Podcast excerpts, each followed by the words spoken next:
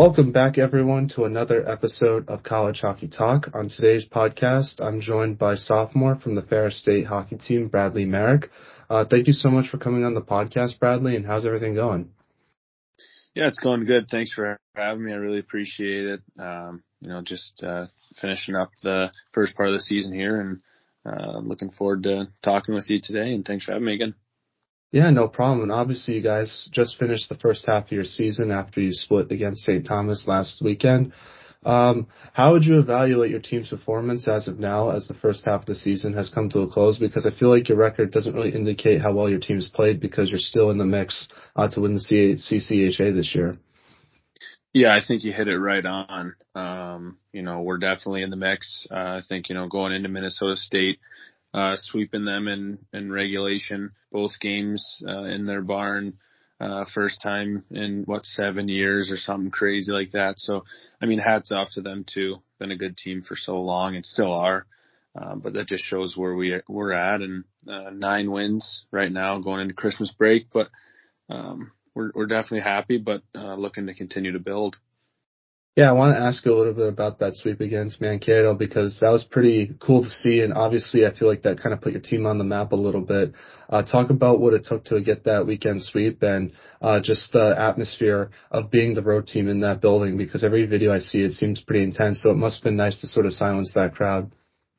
Yeah, definitely a tough environment to play in. I mean, our goalies played on their heads both night, but uh, it took a team effort, uh, both games, I think, uh, sticking to our game plan, what we know best, and uh, us as individuals, what we do to to make the team win. We all did and uh, contributed well, so it was it was really good. And uh, their Saturday night was a teddy bear toss night, so a lot of a lot of people in the stands there, but uh, it's a great place to play in and uh, fun when you come out on top.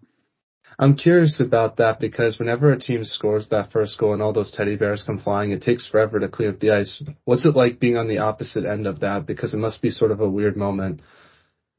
Yeah, it's it's definitely interesting. That's for sure. like you get out, you get out there and help or what you're really supposed to do, but um, you know, yeah, usually it's a couple minute break or whatever, but um, it's it's fun though. It's cool to see and it's good good um, good cause. So it's fun. Now, obviously for yourself individually, you already have 14 points coming into this past weekend series against St. Thomas. So I'm curious, what was like the biggest improvement you made to your game uh, this offseason that led to this success that you're having uh, this year so far? Uh, I think it was just confidence uh, coming off a pretty good freshman season, um, and then knowing how good our team was coming in. Uh, just success uh, just kind of came um, from hard work and and not just from me but from my t- teammates and um, you know, being able to build off them every day in practice and get better from them every day in practice is something I, uh, you know, really take seriously and really appreciate from them because um, it, it is a team effort. And what does an off season look like for you typically? Like, what do you work on? And I'm curious, like, what skills you work on, but also, do you try to rest up a little bit? Because I feel like it's hard to play hockey for 12 months in a year. So I'm assuming you take some time off as well.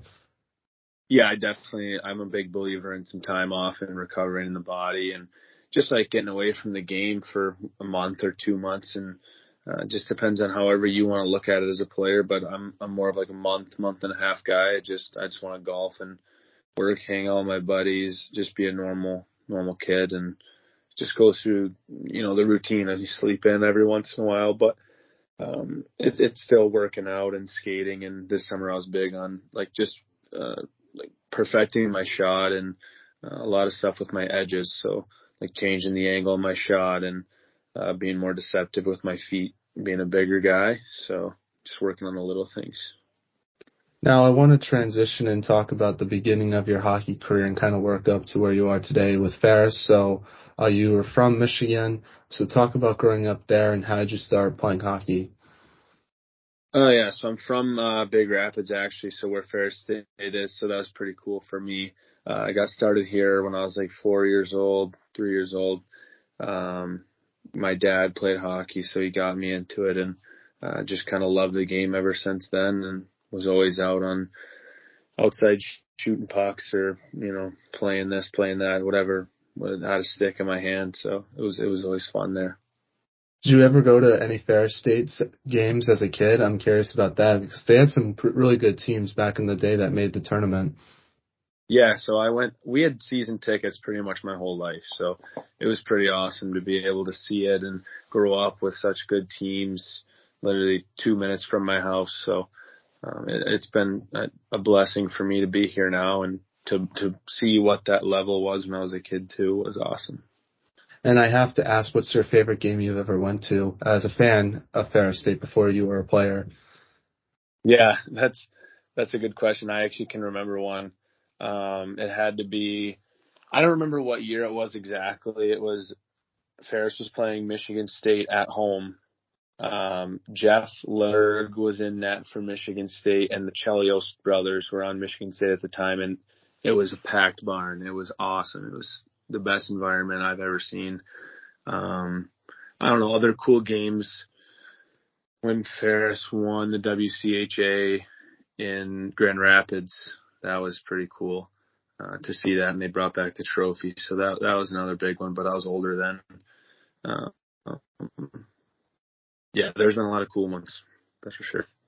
Yeah, and obviously that barn, it's old, but it has a lot of character. Uh, talk about what it's like playing in there because I feel like when there's a full crowd, it's definitely one of the best atmospheres in the CCHA.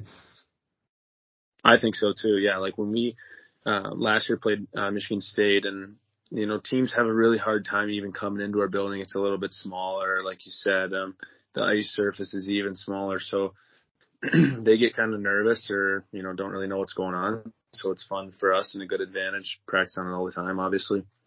Um, but yeah, it's nice. Like it's it, when when the crowd gets going, it definitely helps in our favor. And obviously, you have a very gritty team, so that must be to your advantage as well. Yeah, that's awesome. We we love the way we play right now, and um, like you were saying earlier, you know, we definitely could have a little better record than than we have, so we're not too worried about it. But um, with our grit and how how hard we work and the skill of our guys, I think you know, we're definitely going to be contenders. Now, who was your favorite player growing up? Was it someone on Ferris State? Was it someone on the Red Wings? Like, who's someone that you idolized as a kid? Uh, Cody Chupp from Ferris State. He's now with uh, Minnesota Duluth. He's their assistant coach. He was uh, my favorite player growing up by far when uh, he was at Ferris. Have you ever had the chance to meet him, like as a college student now? Because that must be kind of funny he uh funny it, it kind of goes full circle so um he knew my dad growing up and he would watch my dad and he he was a fan of my dad so that was pretty cool and then without me even knowing that I became a fan of him um cuz he his family's also from the Big Rapids area and uh he was actually my coach in Muskegon in USHL. Oh, so nice. It pretty, yeah, it was pretty cool.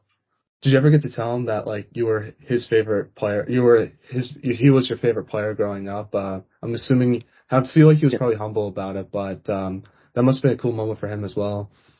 Yeah, and when uh, I definitely told him a lot when I was a kid, but then when I got to juniors and that that kind of came out, I definitely got some chirps from the boys. And, but uh, but it was fun. It was good. I feel like he definitely had some chirps for you too, since he knew you a little bit before coming into the team. Oh, he definitely did. First day, you know, getting some love, but it's all good.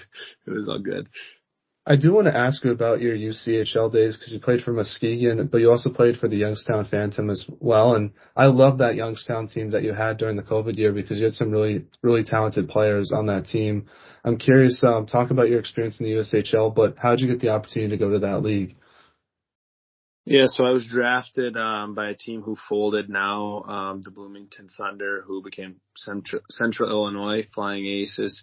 So I played there for about a year and a half, but I got drafted out of U16 uh, Fox Motors, um, and then just kind of got my opportunity through being an affiliate, going up practicing and uh, going to camps in the summer with them. And obviously, as a draft pick, you're invited. So got my start with them and uh, under Coach Watt there, and was lucky enough he, you know, I wouldn't say took a chance on me, but I was a younger kid and still in high school. Uh, but I just proved that I I belonged there through like some hard work and and he really liked that and and uh, my, my leadership qualities he liked as well. So that that kind of helped me stick there. And then I got traded to uh, or dispersed to Youngstown when we folded Uh, so I went there, spent a year and a half there, and had a really good team, like you were saying, that COVID year. Trevor Kuntar, unreal. Um, you know, so many other good players. Uh, Georgi Merkulov, he's in the AHL. Um, but so many guys that have su- such high hockey potentials in the future. Um, and then my age out year, I asked for a trade because um, we had five 20 year olds and you were only allowed four. So I asked for a trade and got lucky enough to go to Muskegon and, um, you know, thankful for Brad Patterson, the coach of Youngstown, sent me there knew I was older and had played in the league for four years already and sent me somewhere that's an hour down the road from my house. So that was pretty cool of him too. Yeah, talk about how the USHL helped prepare you for college hockey because obviously you're going against uh, a lot of high-end players, but you're also going against pretty much all Division One commits, which not a lot of junior leagues can say.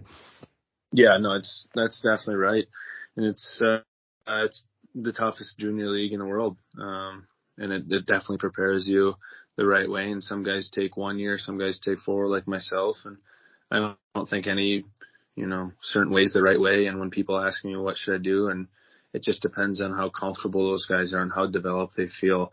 I know that last year eligibility for me was so important. It helped boost my confidence so much, and um, being with my time in Muskegon was unbelievable. Probably my favorite time.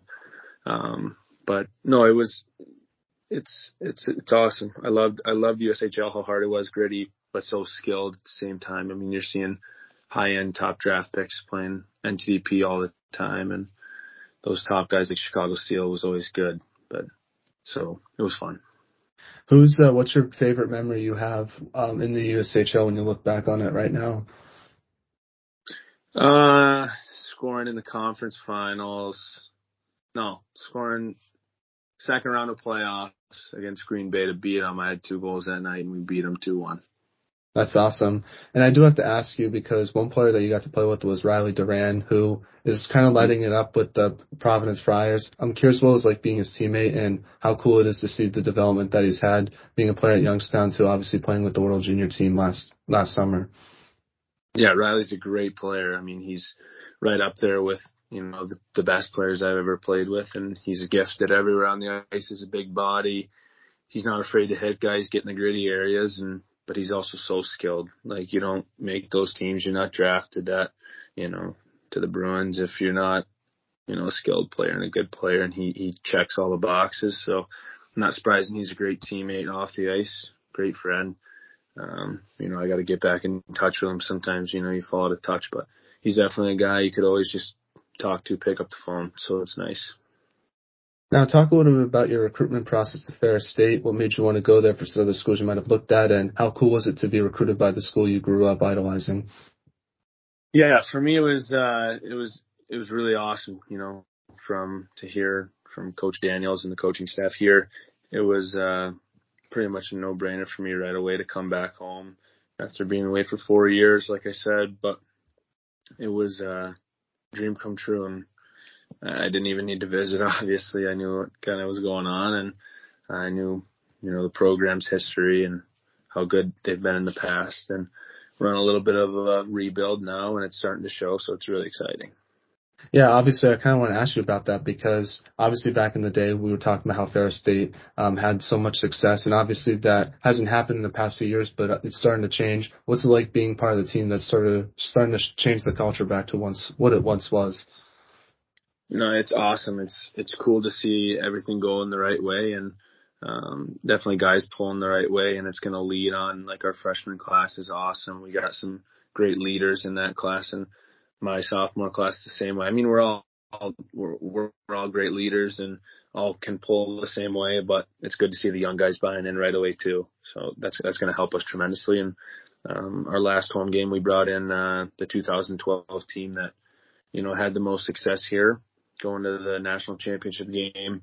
Um, you know, and they said pretty, they had the same record going into Christmas break and we just got to have, you know, certain mindset that I think we do have of, you know, we're going to go into games, we're going to be confident, we're going to win, we're going to play our game plan. Now, what was like the biggest adjustment you had to make to college hockey as a freshman? Was it the speed of the game, physicality, going against older players? Um, what stood out to you the most, and how did you adjust to it? yeah, I went from being the oldest guy in in my former league to, you know, younger to middle of the pack, whatever. Um, but the CCHA is an older older league for, for sure, so it was definitely tough to play against those older, bigger guys. But I mean, I think it's just harder to score. Like hard to score in college. It's hard to produce. You know, you get 34 games instead of 62. It's it's harder to put up bigger numbers, but there's the separation of guys who do and some of the guys who don't. But you got to learn a different role as as long as you know you might be scoring, but you also got to block shots and kill penalties, win faceoffs. You know, it's the little things to help your team win in college. I feel like every game matters so much more. Yeah, something I kind of admire about your game is how few penalties you take. I think you only have one penalty uh, you've taken this year. So I guess is that something you work on? And um, what's the key to staying out of the box? I don't want to blow up your spot a little bit, but I'm just curious how it all works out. Yeah, I just don't want to make coach mad.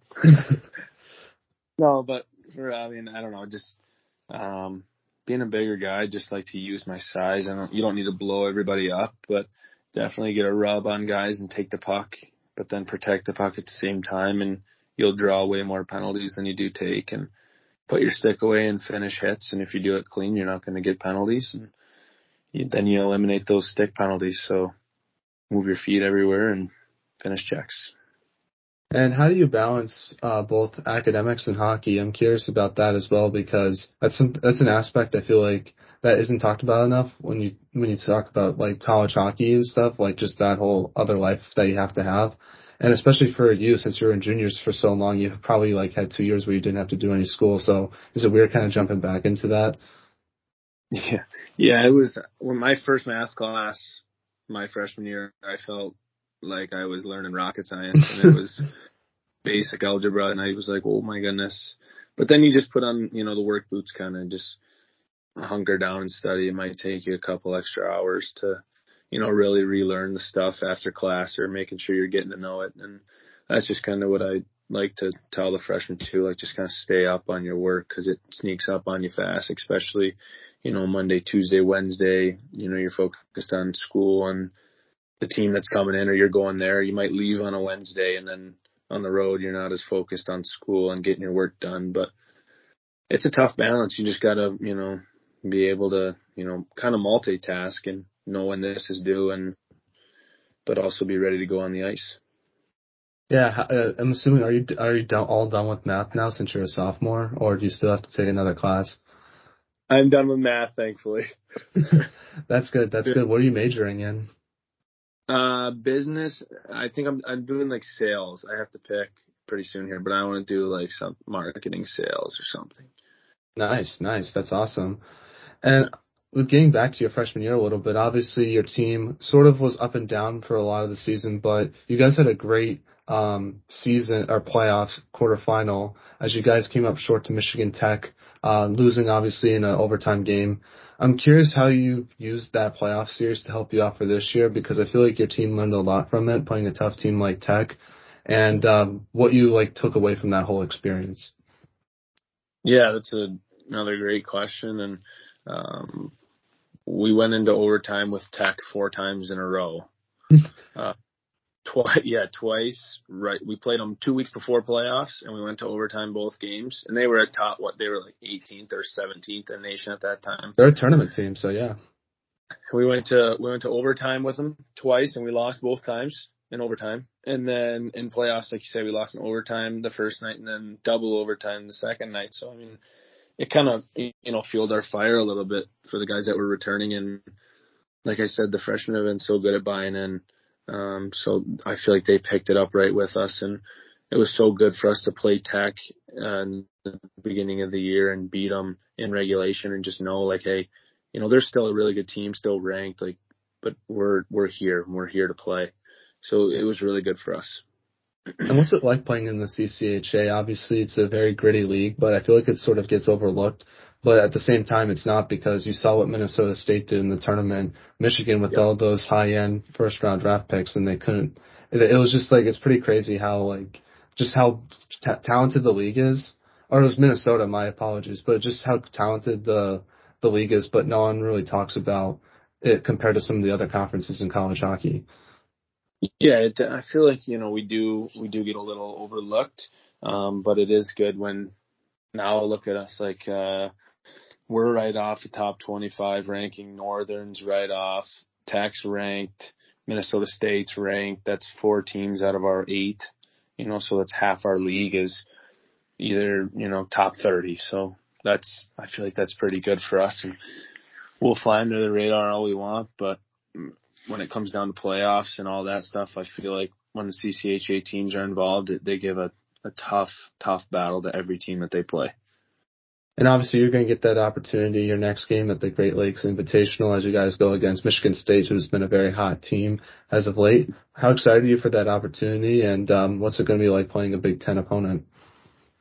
Yeah, I'm really excited. Uh, we we owe them one. Played them last year. We were up 3-0 going into the third and ended up losing four to three. So um, we definitely owe them a game, and it's you know no better time to do it than than now. So and and especially in that big of a tournament, eyes on us. It would be really good for us in the rankings and get us another step in the right direction. I feel like that's all we're building at right now. It's just chipping away one game at a time toward towards the the final goal.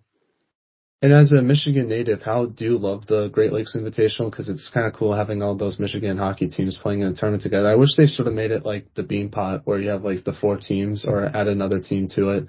And I just think yeah. that would be cool to have.